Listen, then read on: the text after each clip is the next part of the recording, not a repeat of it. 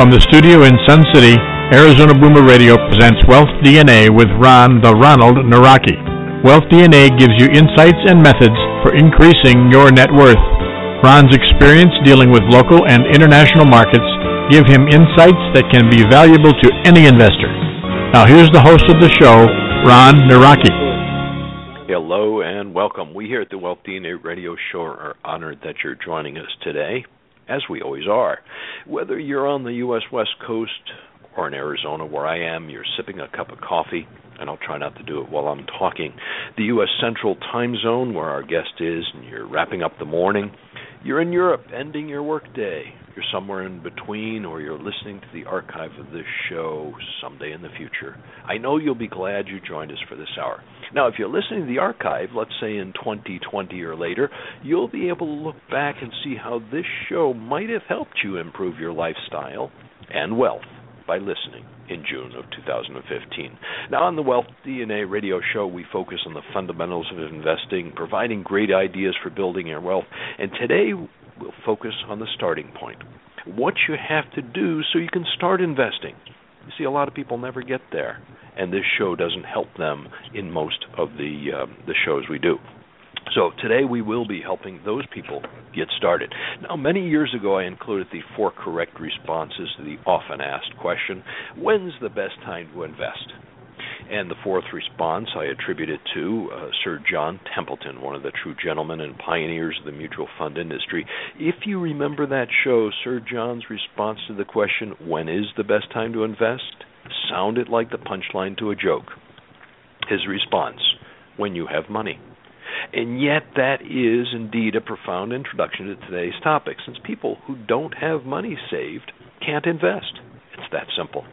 Now, regular listeners know that we like to start each show by sharing a quote to set the tone for today's show, and I guess you could say Sir John Templeton's is one of those, but let me I picked two very different quotes, one humorous, the other more serious, both appropriate for our topic.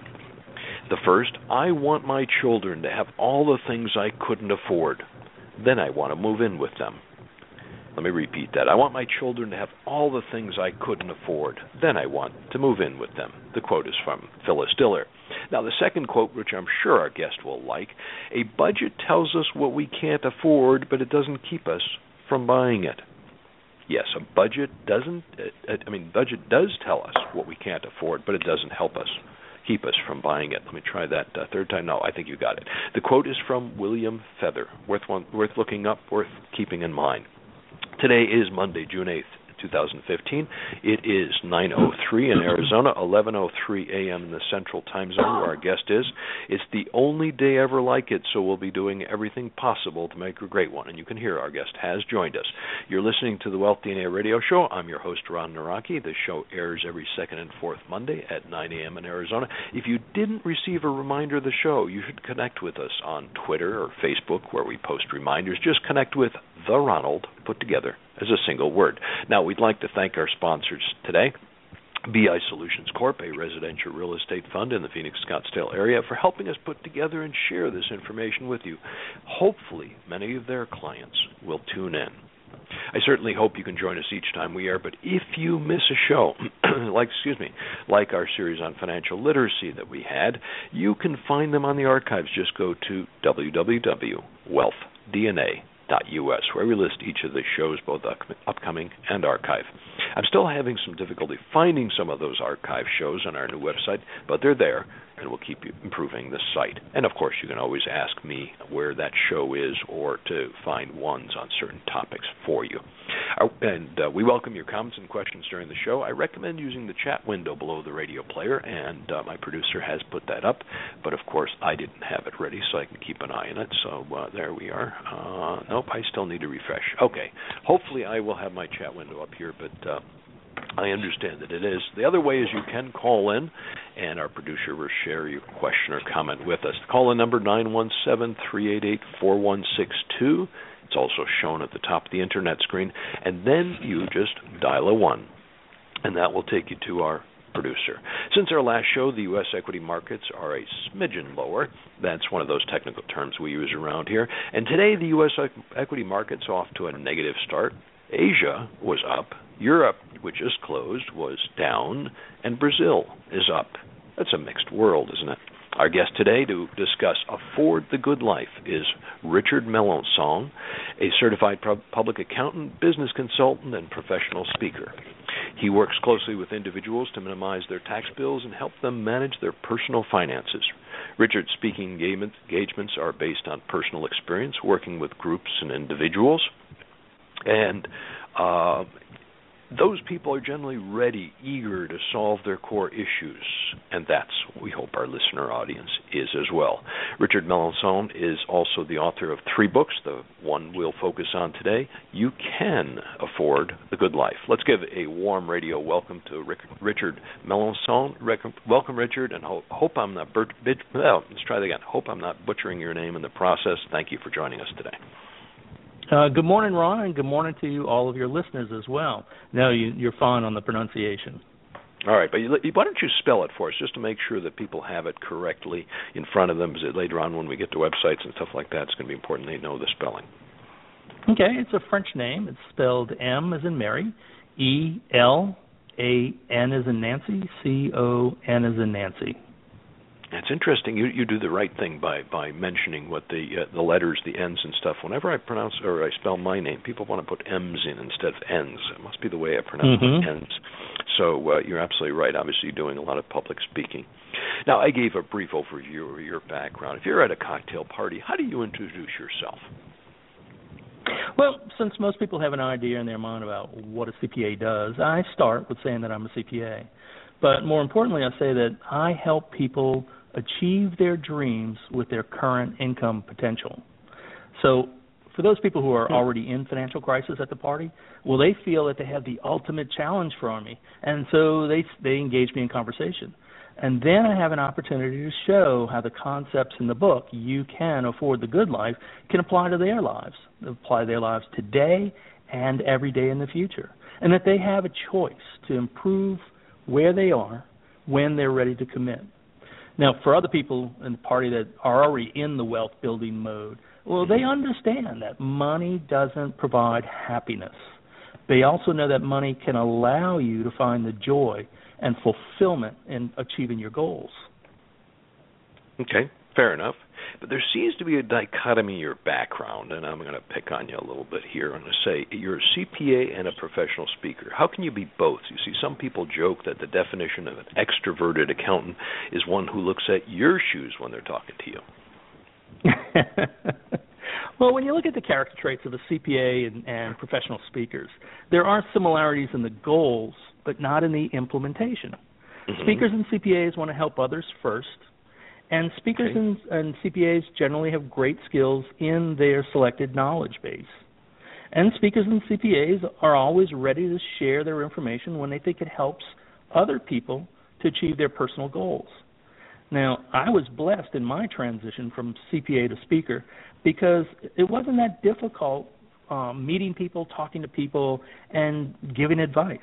For me, speaking with one person is the same as speaking to a thousand. Once you know your core truth, then the message is the same, always. Okay, fair, fair, fair point. I mean, it's just uh, very often we kind of associate a certain personality with the CPA, and that's obviously what I'm picking on that stereotype. But all kidding aside, what percentage of your time is on doing the accounting type work, and the CPA, obviously CPA is accounting related, business consulting and speaking, which of course interview, interviews like today count in that speaking uh, engagements. Well, that depends on the time of the year, not the day of the week. So okay. from January to April, I'm really focused on tax planning and prep. Fair point. So, you know, obviously other activities fit into the schedule, but they're not the priority at the beginning of the year. Now, mm-hmm. after tax season, I'm a lot more free to pursue speaking engagements, working with individuals for their personal money management plans, and also working with businesses who want to be more profitable. So I have challenges and success points throughout the year, and I am never bored. Okay, all right. That's uh, you know obviously a uh, again a very good answer. And somewhere my notes have gotten out of whack here because I got a whole pile of questions. There we go. They just get stuck together. My apologies. Uh, what inspired you? You're a CPA, and you're writing about being able to afford the good life. Now, it seems that your clients already can afford it since they're, you know, they have enough money to to bring on a CPA to do their their, their taxes. Um, you know, what what inspired you? Well, actually, a friend inspired me to write the book. Um, I wanted to write a book on business and I talked to a friend who was also an author at the time, and she suggested that I write a book for individuals who are in financial crisis. This was in 2009. So for the people who had lost their wealth after 2008, after the big market crash, she said mm-hmm. those people are just you know, they're just overwhelmed. They don't know where to start. So I thought about it and I, I agreed. And like many authors, I didn't know where to start. So I sat down on my computer one day and I thought about it. And what I started with was the question why have people become overextended? Why do they look at their credit cards, their mortgage, and their spending patterns as just an unlimited source of, source of wealth that they never have to worry about meeting? And that's where the book started. I realized that the fault was really not with the individuals trying to li- live the American dream. It was really that the American dream had been hijacked by the marketers who really have made it almost the American nightmare. Wow, well said. Boy, we're we're in sync on that one. But before we dig into some of those specifics, but I'd love to jump down that topic. Would you share with our listeners how they'd contact you, learn more about the you, the books you've written, as well as your CPA and business consulting practices? Oh, thank you. Um, the books are available on Amazon.com. They're also mm-hmm. available in, in the Kindle format, or they can visit my website and order the books directly through the website.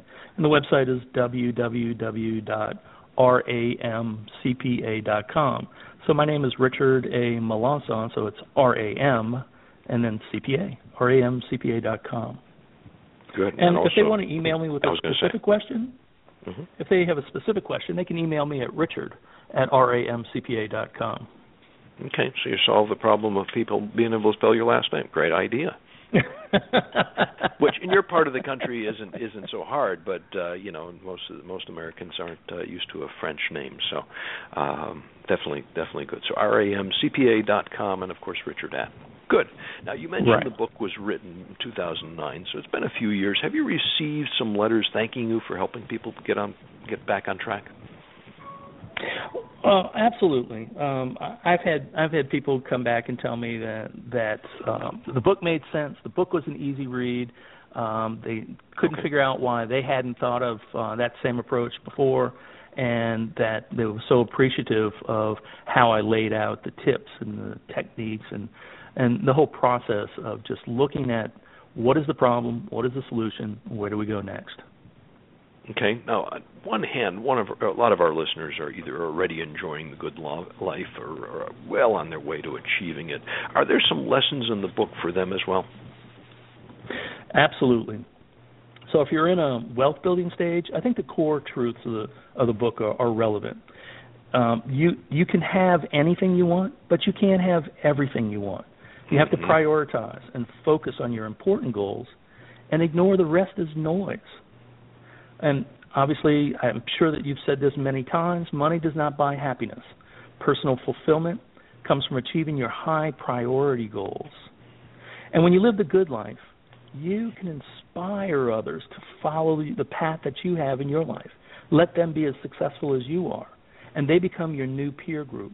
And this can be your legacy, your legacy as a leader and, and someone who inspires others to live the good life.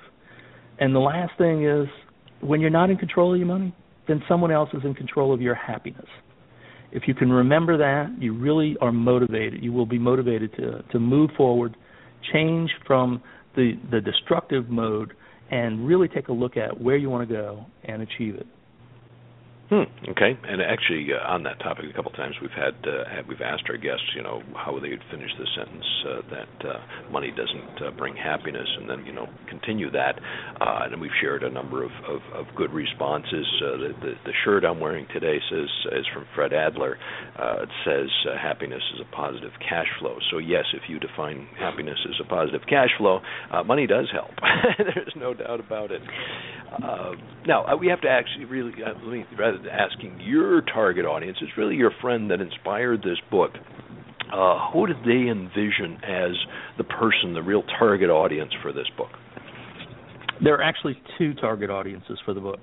The okay. first are the people who are in financial crisis, who want to change, who want to improve their their money management abilities, and the second audience are about people who know someone who's in financial crisis, who need just a third party independent message. When you're talking to people you know, sometimes you're not you're not the person that has the most credibility because remember the saying, no man is a prophet in his own land. Yep. So when you have somebody else giving the message that you want to give in a different way, using different words, then it has credibility for the listener. And so the oh, first well market said. is people who are in financial crisis. The 2nd mm-hmm. market is for people who know somebody in financial crisis who need an additional message to um, help motivate them.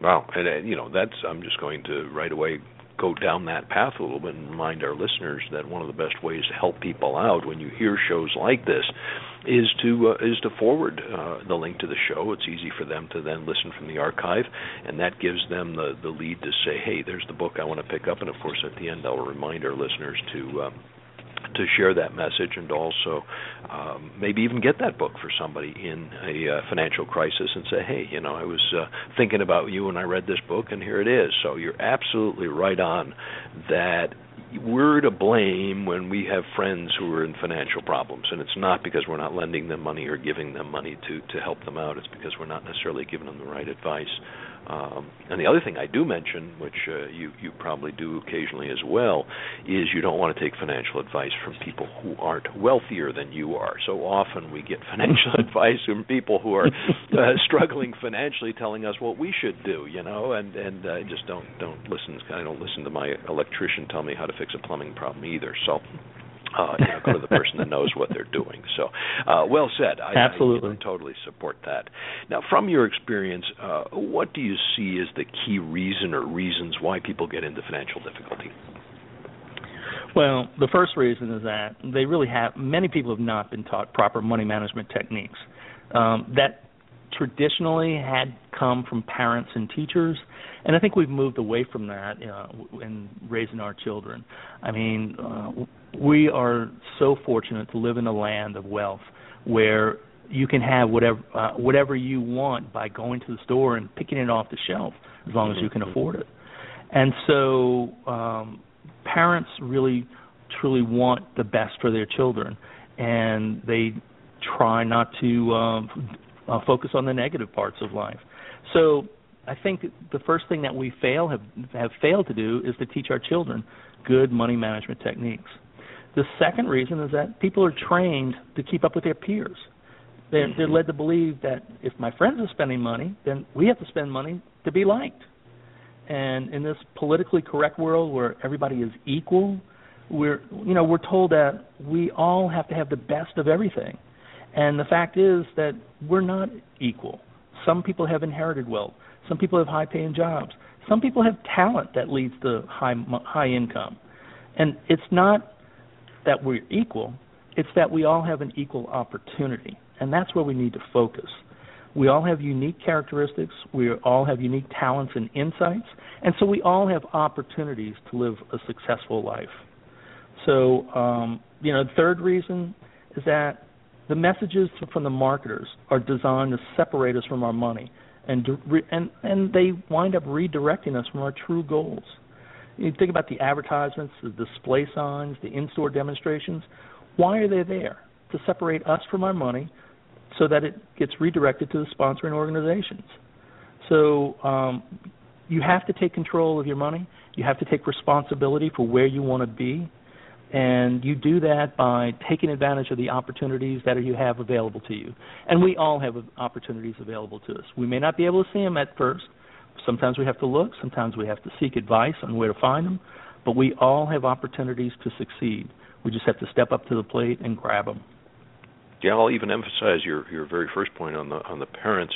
Uh, besides being able to buy anything we want if you can afford it in the store, the problem with the credit system is it allows us to buy things we can't afford as well, and we don't know about that until it's uh, you know the bill comes uh, and that is Absolutely. that is you know accentuated the problem of of, of uh, parental guidance, if you will. But let me take the uh, moment to remind our listeners you're tuned to the Wealth DNA radio show. I'm your host, Ron Nawrocki. I look forward to you joining us every second and fourth Monday. Now, if you missed some of the prior shows or if you want to re listen to them, we maintain an archive of shows on www wealthdna.us. If you'd like to get an email reminder of the show, send an email to me, ron at wealthdna.us. We'll keep you posted about future shows and events. Or you can follow The Ronald, no spaces, on uh, Twitter or Facebook. Now, during the radio show, we welcome you, our listeners, to ask questions. Easiest to start a chat in the area below the radio player or call in 917 388 4162, also shown at the top of the screen. And then just dial 1 to reach the producer. Our topic today is Afford the Good Life, which we're discussing with Richard Melancon, a CPA, business consultant, and professional speaker, author of three books, the first of which we're talking about today. You can afford the good life. Now, Richard, for many people, including many of the clients who work with our sponsor, to see that the month lasts longer than their paychecks, how is the good life possible for them? Well, it's a step by step approach. First step is to define your needs. What is it that you have to spend every month. Uh, things like rent, utilities, food. Once we define our basic costs each month, then we need to determine how much money we have coming into our account every month. The difference between what we have coming in and what we have to spend on required expenses is our discretionary income. And so we have the option with that amount of money to spend, to invest, or to allocate. Now, if the difference is negative, that means that we're living a lifestyle that is beyond our income. So you have to change your lifestyle, increase your income, or get help with your monthly expenses. So, some quick solutions move to a smaller apartment, get a second job or a higher paying job, or look for a roommate to reduce your monthly expenses. Now, there are other ways, so these are not the only three ways. And mm-hmm, in sure. the book, You Can Afford the Good Life, we, it's filled with techniques to reduce your expenses while you continue to live a happy and fulfilled life.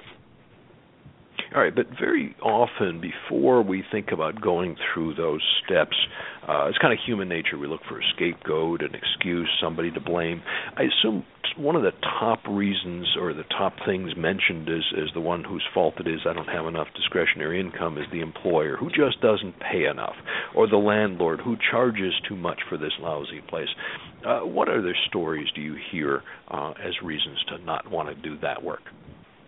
Uh, a few of the more common statements I, I hear: "It's too hard to get ahead. Nobody understands that I'm trying my best. Uh, I can't look for a job while I'm working, and if I stay at my job, I can't make it. Or my friends seem to be okay, and I'm not doing anything different. What's wrong with my life?" When you listen to these people, they're in financial crisis, so they're overwhelmed, frustrated, and they really believe that they're doing their best. So, of course, they're looking for the reason their problems continue, and if they think that they're doing their best, then the problem must be somebody else, such as their employer's pay scale, or the landlord's rent schedule, or the dress shop's price tags. The hmm. real problem is that people who are in financial crisis, who want to improve, lack just the knowledge, the techniques, the, the experience to improve their money management practices. But once they see a solution, then they become empowered. They can see the light at the end of the tunnel, and they know it's possible to change possible to improve and eliminate that stress. So blaming somebody else for your problems eh, that can be a sign of immaturity, and if it's lacked, uh, if it's combined with lack of responsibility, then it's a personal uh, it's a personal problem. But um, immaturity often comes with a lack of understanding and a lack of guidance on what is the right thing to do. So in my book, You can't Afford the Good Life, that's my attempt to help people overcome their lack of skills in the area of money management. And once they see that they have power to succeed, most people will try and eliminate the crisis and take responsibility for their happiness. Hmm. Okay. Well, well said. And, and, in essence, your book is kind of built around that plan of, of defining the needs, uh, some of the must-spends kinds of things. You know, the, the the things that absolutely have to be paid if we want our electricity and those kinds of things. Um, and, and the discretionary income. Now, in, in those must spends, uh, do you give them some guidance around rethinking whether they really must do them. I mean, I, the thing I look at of why people can't pay their uh, their monthly payments are things like uh, they're paying to you know 160 dollars for uh, for television expense, or they're spending 120 on their on their uh, uh, cell phones, uh, including the 200 to buy it in the first place. Uh, whereas uh, you know the one I use cost me about 10 bucks a month. Uh, you know, are those kinds of things you mentioned there as well? there are many tips like that throughout the book. Okay and some of those some of those tips are just starting points because it truly is up to the person to define what is their priority, what is it that they want, what is it that they need, and what is it that they want to plan for. In the book, I try not to provide my concept of what is what is uh, the right purchase or what is the right amount of spending. It's really up to the person. They have to be responsible for where they are and where they want to be. So in the book, I kind of tell them just set the priorities. Tell me, uh, write down on a sheet of paper what is it that's that you need to meet each month, and if that is higher than your income, then we need to redefine how you meet those needs. For example, if your rent is too high for your income, you need to take a, a roommate or you need to move to a smaller place to live. Um, the second thing is to define your income. People don't think about how much they're going to make this whole month they think about how much money do they have in their pocket right now when they're in financial crisis. It's really difficult to plan ahead when you're stressed and overwhelmed. So the the future is just such a far-reaching goal that it it seems unattainable. So you ha- they have to sit down and really think, really put a lot of effort into setting priorities and defining their income. And then once they see that they truly do have some discretionary income, they have to decide if they're going to spend it, invest it, or allocate it. And once you're on the path, you can't let other people redirect you from your goals. And once they see, once your friends, your peers, people around you see that you're committed, then they can take your lead or and, and they can change their lifestyle as well. And if they try to redirect you from the path and that's something that you really want to be on, then you have to decide whether or not they have your best interests at heart. Okay, now one of the things when you mention uh, this, uh, what do I need to spend? It sounds like you're suggesting something that's high on most people's fear or dread list: developing a budget. Um, so what you're saying is that really is critical.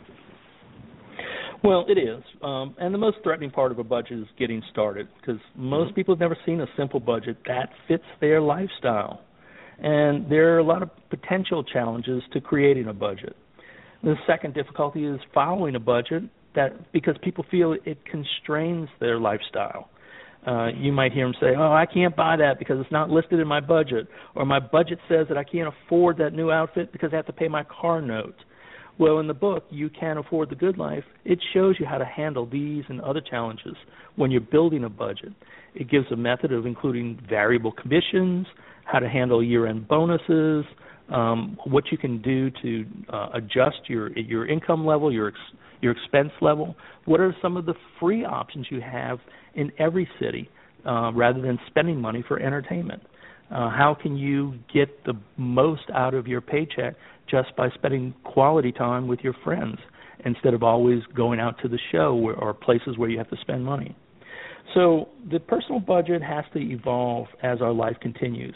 And the book shows them how the budget is a living, breathing tool that they use to track the successes, to measure the successes of their of their life as they go through all the various stages of living.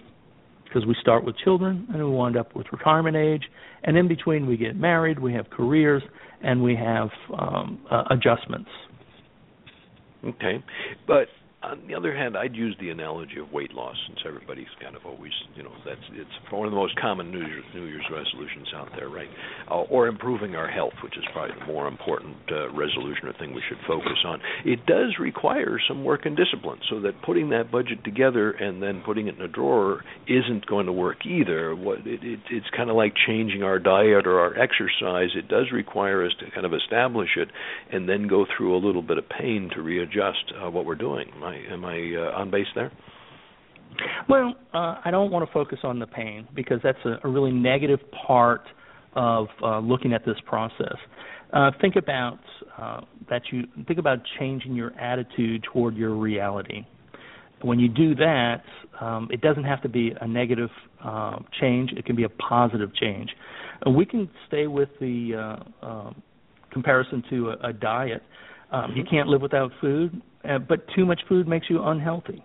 You can't live without money, but ex- excess money doesn't make you more happy. It doesn't make you happier. So it's all about using what you have to achieve what's important to you. And life gives us many different types of food, and each one serves a different purpose. Well, similarly, life gives us many opportunities to find the money that we need. We can get a job, we can get promoted, we can build a career, we can start a business. So there's lots of different tools out there, lots of different paths. You need to pick one, stay on it, and then enjoy the ride. Our goal is to achieve our priorities. Now, we have to achieve our priorities in an honest and ethical manner. But once we're successful, we can be a model for others to follow. And then our peers will not prevent us from achieving our goals, and they may emulate us to achieve their goals. And then we're all happier. All right, so uh, I think I've just picked up a tip if if I'm trying to help somebody uh, improve their uh, their financial situation, rather than focusing on a sacrifice, I might want to focus more on priority. Uh, it's not that you have to give up some of uh, you know some of the purchases you're doing. It's really is that purchase more important than uh, having a, uh, a you know comfortable place to live, or is it more important than having a car and uh, buying that and then taking the bus? So it's really more on the priorities rather than trying to focus on the sacrifice, which most of us uh, that have been successful uh, tend to think that we've made some sacrifices. What you're trying to do is turn it into a positive light, and that sounds very good. Absolutely. That's so. That's the old uh, saying: is is a uh, a glass that's filled halfway, uh, and, and its contents half full or half empty. If you have a negative attitude toward life, it's half empty. If you have a positive attitude toward life, it's half full, and you've already met half of your goals, and the rest of life is ahead to enjoy. Right. Right. Well, okay. Well, well said. Uh, because you know, so often people say, but you know, if I'm going to have the good life later, uh, and I'm going to give up the good life now, I can't have those extras I want, or I can't keep up with the the Joneses next door, uh, and and and buy those things. Uh, you know, I don't want to give up that sacrifice. I want the good life now, and and uh, you know, I'll worry about the future later. Uh, you're really saying uh, is that so? You're saying is, so you're saying kind of focus on the priority, of what has to be today, and how about your future? It's it's really priorities both ways. Right. And remember, buying less doesn't mean having less. How many mm-hmm. times have you heard okay. people buy something and then a week later they're still complaining that they don't have anything? So so buying more doesn't make you happier automatically. You have to buy the things that make you happy. It's all about what you have and how you use it to achieve your priorities. And it's all about achieving your priorities that make you successful. So stop thinking about what you don't have start enjoying what you have available to you now. Um, and if you do that, once you have a positive attitude toward life, you're going to find that you have a lot more resources, a lot more opportunities, and a lot more activities to attend in your life. Uh, I see people giving up cable and telephone lines and fast food once they start to volunteer or become active in a religious mm-hmm. group or social organization because now they have something that is fulfilling to them. And wow. so that's what you need to look at. Look at the well positive said. way. Well, very very well said. I like I like the approaches. I'm kind of changing my thinking. Of course, I'm going to get uh, make sure that my wife listens to this and uh, that uh, she reads a copy of the book as well. So I'm uh, I'm picking up some tips, and of course, she's going to hit me on the head eventually when she does hear that comment. But uh, you know, I I I like that, and uh, I'll even go back to your analogy for a second because sometimes when you step back and help others, uh, you know, and take on that kind of grateful attitude, then uh, you know you're half you're half empty, half full glass.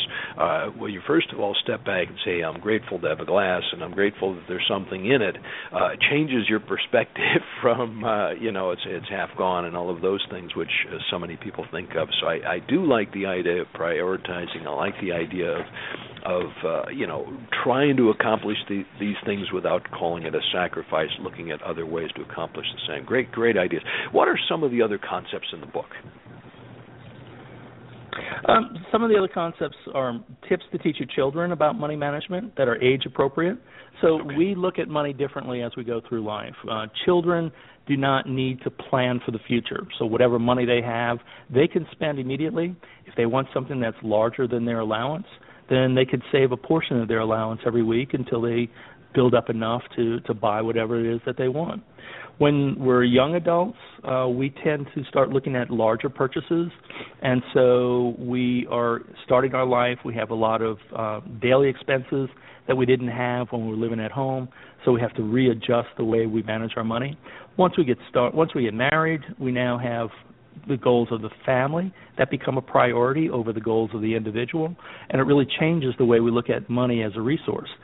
Are we spending it for the benefit of the family? Not are we spending it because I want this. So as you go through life, your uh, your view of money changes dramatically. The book also shows how you can change your priorities through life. Uh, when you're a young adult, buying your first house is important, but when you're uh, well established in your career, buying other things such as a, a boat or a second home or an RV become a, a priority because you've achieved your other uh, your other goals earlier on in years. Talks about the challenges of reconciling the needs of the family with the personal needs. How do you do that? How do you move from being an individual to being uh, a member of, of, a married couple, and then having children and being uh, in charge of of uh, a whole family? So how do you change that perspective um, and still achieve um, your sense of independence, your sense of fulfillment? And then it talks about the four acceptable types of debt and why others are purely discretionary, much to the contrary of public thinking. So, my idea of the four types of acceptable debt are debt for a house, debt for a car for you and your spouse, debt for extended education for you and your spouse, and emergencies. All the other debt is discretionary. And if you recognize that, then if it is your priority to to save enough money to put your children through school, that becomes one of your priorities. But that's not the only way for your children to be educated. There are many other paths, scholarships, work study group, and work study programs, and, and other ways. So uh, people look around at their peers and, and take their cues from people they know, and that's not always the best approach for each individual. You have to create your own path, and so you have to know what is what is your own truth and what is your own priority. All right, I want to dig into a lot of these topics in a little bit more detail. But before we do that, in case somebody just tuned in, you're listening to the Wealth DNA radio show. I'm your host, Ron Nawrocki. You can listen to the earlier portion on the archive. If you missed prior shows, you can find the archives on www.wealth DNA.us. Today, our guest is Richard Melancon, CPA, business consultant, professional speaker, author of three books, including You Can Afford the Good Life, which is our topic today. Now, if you did just tune in, you'll want to go back to the beginning of the show soon after we finish. The same link will take you to that archive our producers really make it easy for you. And by the way, I'll take that moment to remind you forwarding that link to people who need this advice may be as much or more than you do is also a good tip. Now, Richard, uh, in your book, uh, before we jump in these other concepts, you you share a logical way to do budgeting. It's it's not quite as scary as uh, writing down what your income uh, sources are and writing down all the things. You've got some some uh, kind of easier tips to to make it less scary. Share share that with us. Well, the first thing is to look at a budget as not a formal budgeting process where you have to create a spreadsheet and you have to track it on the computer. Just look at it as an allocation issue, not a budgeting issue. Uh, now you can computerize it, and in the book we actually have some tools to help you build a computerized spreadsheet. But to get started, take three envelopes.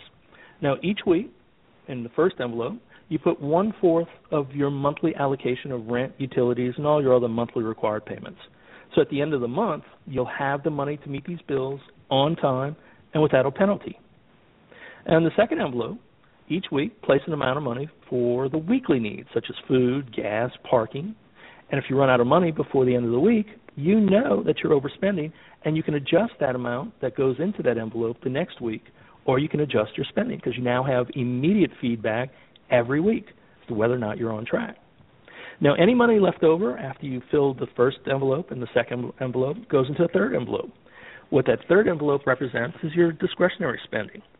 So from this envelope, you can save, you can spend a portion, or you can set it aside for a priority such as a vacation or Christmas gifts for relatives or down payment for a new car.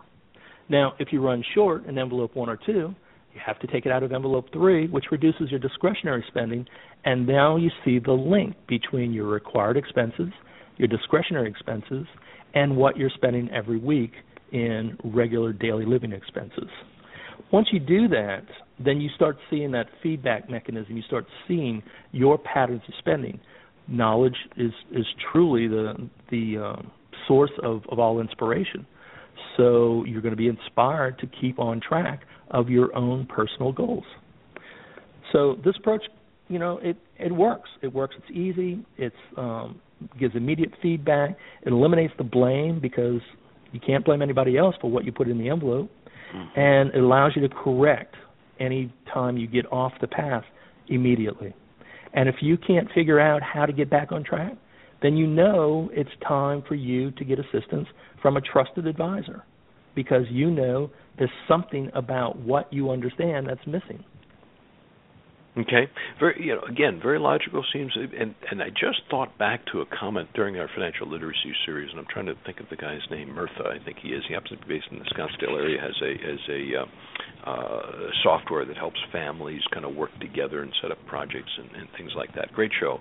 But he mentioned a comment that that adds to your earlier comment about how parents are not getting that message across to their kids and that's, that's you know part of the reasons people get into problems. But technology is really complicated this thing. If we go one step kind of where we are almost entering today, where people start paying things out of their phone, uh, that would mean you need to have those buckets set up in your phone. Otherwise, you're going to have spent the money you never got in your envelopes. So the technology is, is sometimes complicating this whole concept. Uh, so dealing with cash was easier, and now all of a sudden the technology makes things so murky. Uh, of course, credit cards uh, have added to it along the way, but but it, you know it really does make these things a little more difficult. Just because you can do a thing doesn't mean you should do a thing. And that's the key concept that people miss. They mm-hmm. think that because they can do it, they should do it. It's new, it's exciting, it's the great, latest craze, so it must be the right thing to do. I don't recommend that. If someone is in financial crisis, they have to change what they're doing they're probably already involved in those easy pay plans. They're probably already involved with swiping their iPhone at the at the point of sale and not mm-hmm. understanding how much money they just spent. Uh, did they did they really spend two two dollars and fifty cents on a cup of coffee, or did they spend seven dollars on a cup of coffee? And how much money do they really have left? They never they never look. So I tell people to ignore all that, reject all of that, and go back to the basics. Once you have a handle on the basics, then you can start introducing these new other forms of payment, these other ways of doing what you know is the right thing. If you don't know what the right thing is, these other paths can lead you away from your goals. Great tip. Great tip. And one of the things we focus so far really on individuals and the concept you talk about as you're you you you you know you move on through life and you get married there that adds a complication. All of a sudden now uh, there may be different goals of the of the spouses. Uh, what what do you do in that case? Does each have its own budget, and what are some of the tips you share there? Well, as I said before, uh, you have to recognize that when you get married, your focus shifts from to the family as your first priority, not the individual members of the family. No one person in the family is more important than another person, but some individuals may require more resources at one time or another. So, for example, if you have a sick child, obviously they uh, require medical attention, and that can be expensive.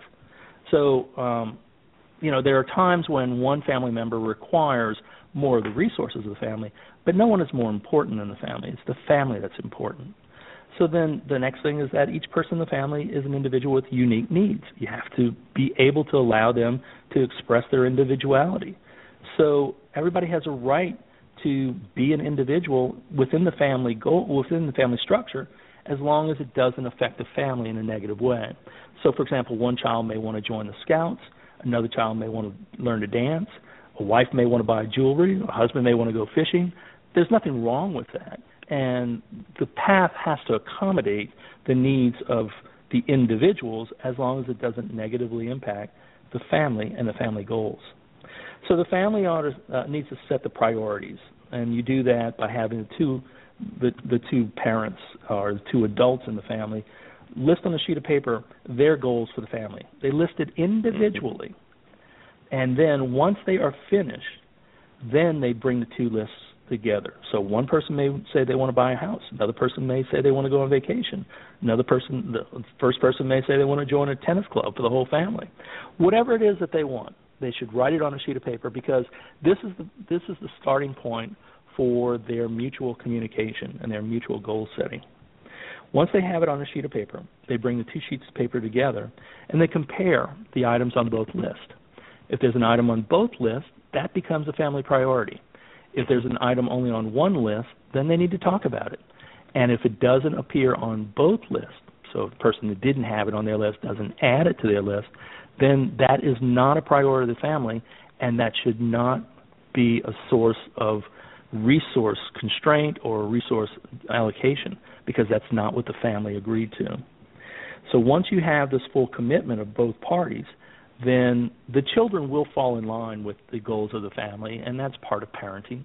And so now the family will work together toward the common goals. And when children want something that there are no resources for, they will understand that it has by buying whatever it is that they want, a, a new video game or new TV or whatever it is, that that takes away from the family goals, and they already know what the family goals are because they've been clearly identified by the parents through this marking system. Wow, so I like matter, that. Yeah, so uh, and this can change. This can change over time. Anytime there's a significant change in the family, you can reset the priorities. It's over time when there's a new addition to the family, when there's a significant change in, in uh, careers or jobs. It, it, it has to be flexible, and uh, along with that, everyone um, gets an allowance. Each person in the family gets an allowance, and it's age appropriate allowance. And with that allowance, that's how the individuals can achieve their own unique needs. So if you have the the wife has a certain amount of money, the husband has a certain amount of money every week, they can spend it any way they want. It does not, and it's an amount of money that is not going to negatively impact the achievement of the family goals. So even if they spend all of that money every week, it doesn't have a negative impact on the lifestyle and they feel like they're in control of achieving those things that are important to them uniquely. All right, now, so the only thing you've hurt my argument here of, you know, everybody's equal in my family, but I've always uh, shared that I'm a little bit more equal than everybody else. So I think you're um, you're kind of weakening my argument there. Uh, I don't know have to edit the show for my wife's purposes now but uh, okay, no, very very logical advice. I I, I like that, uh, and it, it's kind of a segue to the other thing I was going to ask about a little bit. Uh, kids, you mentioned kids can learn when they're when they're pretty early, but I think you just gave a suggestion of what we did wrong, or our parents did wrong in many cases, maybe even in raising our own kids, where in the store they had these impulse purchases and started screaming and those kinds of things, and the answer was, well, we can't afford that. Uh, that wasn't necessarily the best approach. It would have been much easier to say, hey, do you remember the priorities we set? Was that on the list? And right you know well well done. Uh so it's much harder for a kid to get emotionally involved and have to go back and think what was on that list? Oh gee what did i have? You know what, was, what were some of those things? And then you know it gets them involved in the process uh by doing that. But you know when when is the timing? Is it is it okay to to get kids involved even at that early stage when they're crying in the store at 4 years old? It is amazing how much authority a written piece of paper has. And so even children that cannot read can understand that it's on the list, and the mm-hmm. list is what we're all working toward. When you take it away from the parents, your mother said no, your father said no, when you right. take the individuals away from it and you focus everyone on the goal, then everyone is empowered to contribute. They're not uh, they're not um, um, uh, uh, looking at it as a negative thing. They're not constrained by the list. They're empowered by the list.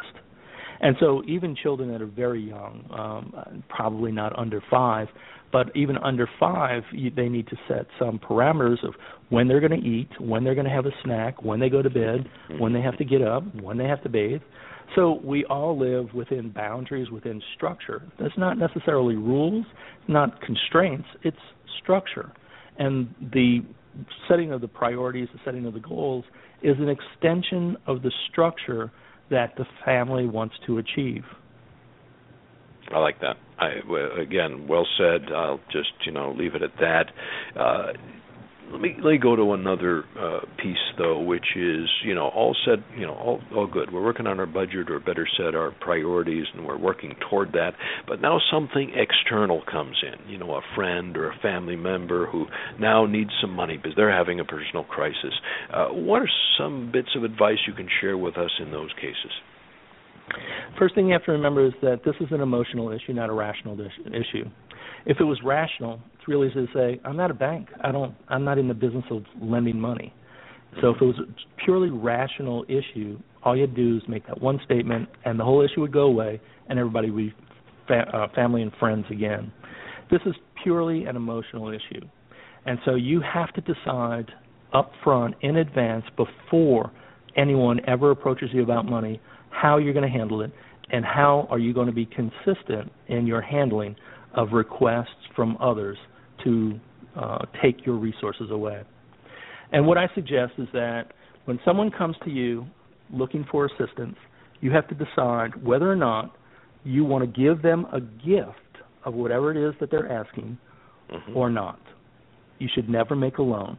If you can't justify in your own mind that it's time for some philanthropy, for some social sharing, for uh, just family assistance, if if that is not appropriate from where you stand today, then you should not lend them money. If you give them money, you should not ever expect to be repaid. And if you give them money and they continue to come back asking for more and more money, then they're not really truly trying to fix their problems. They're just trying to make you responsible for their happiness and that's not appropriate. And that and you'll see that after the first gift, if they continue to come back, they're making you responsible for their happiness. It's not good for you, and it's not good for them. So when someone comes to you for a loan, you can say, I, you, you can make the statement, I'm not a bank and I, I don't give out money. Or you can say, I'm sorry, my money has already been allocated. I don't have money to lend. Mm-hmm. My money has already been allocated. You don't have to say it's spent. You don't have to say it's tied up. You don't certainly don't have to lie. I don't ever uh, suggest that people lie because you'll get caught in a lie and just makes the whole situation uh, worse. But um, you have to you have to make sure that you understand what you're going to do before it ever happens, uh, so that you're prepared and you put it in a very objective tone. Now, if they get mad at you, or if the family gets mad at you because you're just not very charitable or you're just not very understanding, well, that means that they don't have your best interest at heart. Mm-hmm. And that mm-hmm. tells mm-hmm. you that they are not supporting you on your path. And they're asking you to give up your resources to someone who already cannot manage their resources. That's where they come to you for help. And so, how are you helping them by giving up your resources, making you less financially stable, and giving them money without giving them the tools to manage that money. And it's not your job to teach your friends how to manage their money before they're ready to accept those kinds of statements. You can't make someone change. Well, well said. And I would add a tip here. And if it's not in your book, then next time there's a revised print, you should include it, which is uh, why not share a copy of this book with them? Uh, it uh, you know a gift of, of uh, twenty dollars or whatever the uh, current cost of the book is uh, could be worth hundreds of thousands of dollars if they start to implement it and just uh, and share with them that hey you're using these these concepts and they're they're helping you reach the point of of uh, being you know able to get ahead you've allocated your money according to this and you know use this book and you won't need to be asking others for for help so I would include that in there. Well, remember there were two target markets for the book. One were one right. target market was the people in financial crisis. And the other was for people who needed a different message to help people that they knew who were in financial crisis. Good point good point. But again, here's another lesson that uh, people who are doing uh, perfectly well, thank you very much, uh, can can you know get an idea from the book. Uh, that just uh, that's Absolutely. another good way to to uh, deal with those kinds of family help issues. But the more you have, the more people want, and we won't get into the lottery winners as perfect examples. But let's remind our listeners how they'd contact you, learn more about you, uh, learn about your CPA and business consulting practices. Share that website again and uh, your email address if you wouldn't mind. Okay, the website is www.ram Mary CPA.com, ramcpa.com, and my email address is richard at ramcpa.com. My books are available on Amazon and Kindle, and the name of the book is You Can Afford the Good Life. With an em- emphasis on the can. Now, Richard, we've covered and a lot they, of. I'm sorry. Go ahead. And if they want to see uh, some snippets about the book, they can go on mm-hmm. YouTube and they can search for my name, Richard Melancon. That's Richard R I C H A R D Melancon. M in Mary, E L A N as in Nancy, C O N as in Nancy. Good Life, Richard Melancon Good Life, and you'll see about seven to ten snippets of uh, information about the book. Huh. Didn't know that. Didn't know that. But of course, then I wouldn't have uh, had to ask some of these questions. I would assume everybody knew some of those answers. So I'm glad I didn't know that. But good, good, good tip. Now we've covered a lot of aspects of afford the good life today. Are there some key ones you'd like to add or emphasize? Because obviously we've we've you know uh, get built on what we said at the very beginning. Are there some areas that maybe we didn't cover? Well, living the good life means five truths. The first one okay. is that no one can have all they want. The second one is that you can have all the material goods that you need, and you can have all the priority items that you truly desire. The third one is living the good life means that you gain happiness by achieving the targets that you set as your priority goals. Mm-hmm. And the fourth one is that every day presents its own unique opportunities for us to accept or reject. Choose wisely, and success will follow. And the fifth one is that wealth and prosperity is measured in achievement not material goods. And if your audience doesn't remember anything but this last message, this is the most important message of the whole book. When you don't control your money, others control your happiness. Boy, very well said. Glad glad we added that. That would have been uh, you know a, a major loss to have missed that piece of it. But uh, very good. Appreciate you having on having the show, Richard, making the time to be here and uh, very clearly outlining some tips that uh, all of us in the game from, not just the people who are struggling. Well, thank you for having me, Ron. Uh, I had a great time, and I hope your listeners uh, uh, receive something of value from our time together. And again, um, uh, if they're they are welcome to visit my website www.ramcpa.com to hear about or see about uh, all of the other services that we offer. Excellent. Thank you for being here, Richard. Thank you. All right, Ron. Thank you. Now, at the beginning of the show, I mentioned we'd go back to the starting point. What you have to do to start investing, building your wealth, and being able to afford the good life. If you're already living the good life, you certainly see how critical the suggestions Richard shared are and how you've mastered them to be where you are today. And at the same time, you've probably picked up some good tips to help others as well.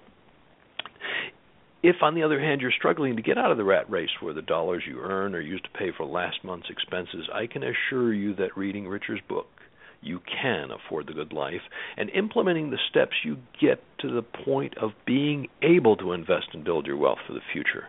Since I have a couple of interviews scheduled today and tomorrow, I thought I'd share some advice that I'll mention during those interviews. We're all born eagles since God doesn't make junk. But most of us grow up around chickens, and we start to act and be like those chickens. And while we scratch around for corn, we look up and see the eagles soaring and envy them or marvel at the heights they achieve, and yet we all have the ability to soar like the best of the eagles. We are all born eagles. Sometimes we just need a book to help us get on the right path and teach us to fly again and I think that's the way I'd use, uh, you know, that analogy of you can't afford the good life as uh, a book to get us to learn to fly again. Now, if you're a new listener, if you didn't pick up on today, or today's show is directly related to the D in the Wealth DNA framework. If you have the true desire to be wealthy, you will be. If you don't have the true desire, the determination, and the dedication to achieving that goal, you won't you might want to re listen to the show we did on December 24th, 2012, on that very topic the D in Wealth DNA.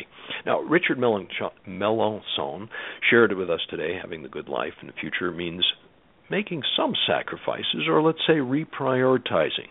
Giving up some of your wants today. And personally, and he touched on this very well, I find turning off the TV and not trying to keep up with the Joneses makes it much easier. Just because someone on TV or a friend buys the latest fashions doesn't mean I need to. They're just not a priority for me. So often on the show, I remind our listeners that reading books on the many topics we cover is far better way to learn and grow than to sit around and watch TV. Now, I'm not saying there aren't some useful television shows, but they're so few and far between. Reading any of these books, and many of them will be even better, uh, is far more valuable than the few useful television shows. If you're not able to invest yet, then pick up a copy of You Can't Afford the Good Life, as well as a copy of The Richest Man in Babylon, another great book, very easy to read, and you may find the payback on those two books is in the hundreds of thousands of dollars. Now, I certainly hope you enjoyed and saw value in the two quotes I shared at the beginning of the show. The first being, I want my children to have all the things I couldn't afford, then I want to move in with them. Phyllis Diller. The second, a budget tells us what we can't afford, but it doesn't keep us from buying it. William Feather, and he probably didn't even know all about credit cards and iPhone uh, paying off a click or some app. Regular listeners know that our objectives on this uh, Wealth DNA radio show is to share the fundamentals of investing, provide great ideas for building wealth, and we want to make sure everyone gets started investing. Our mission is help you and one million other people become millionaires, and it's impossible for someone to be in that group if they're not able to save and invest. Now, if you missed part of today's show or you want to recommend it to some friends, the link in the announcement will take you to the archive version, and of course, you can find the full list of past shows there. WealthDNA.us. We'd like to again thank our sponsor today, BI Solutions Corp., a residential real estate fund in the Phoenix Scottsdale area, for helping us put together this show. They help many people who struggle financially to own a home. The next Wealth DNA radio show is the fourth Monday of June. That's Monday, June 22nd, 9 a.m. Arizona time. Same place, same time. Since I'll be traveling a great deal in the next month, we'll be replaying two shows that had a big impact on helping our listeners expand their portfolios the wise use of OPM. And as Richard said, there are forms of good debt. We also have the lineup of guests and topics on wealthdna.us. There you'll find the archive of past shows. If you have some comments or questions, you haven't received my emails reminding this show, send an email to me, ron at wealthdna.us, or follow The Ronald, all one word, on Facebook and Twitter. We'll keep you posted about future shows and events. Happy investing, every one of you.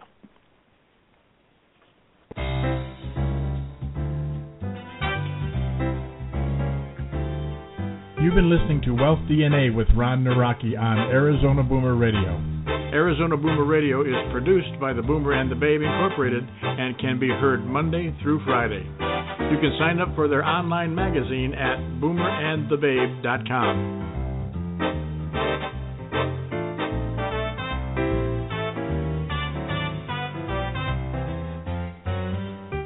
To reach the Boomer and the Babe, email host at boomerandthebabe.com or friend them on facebook.com slash boomerandbabe.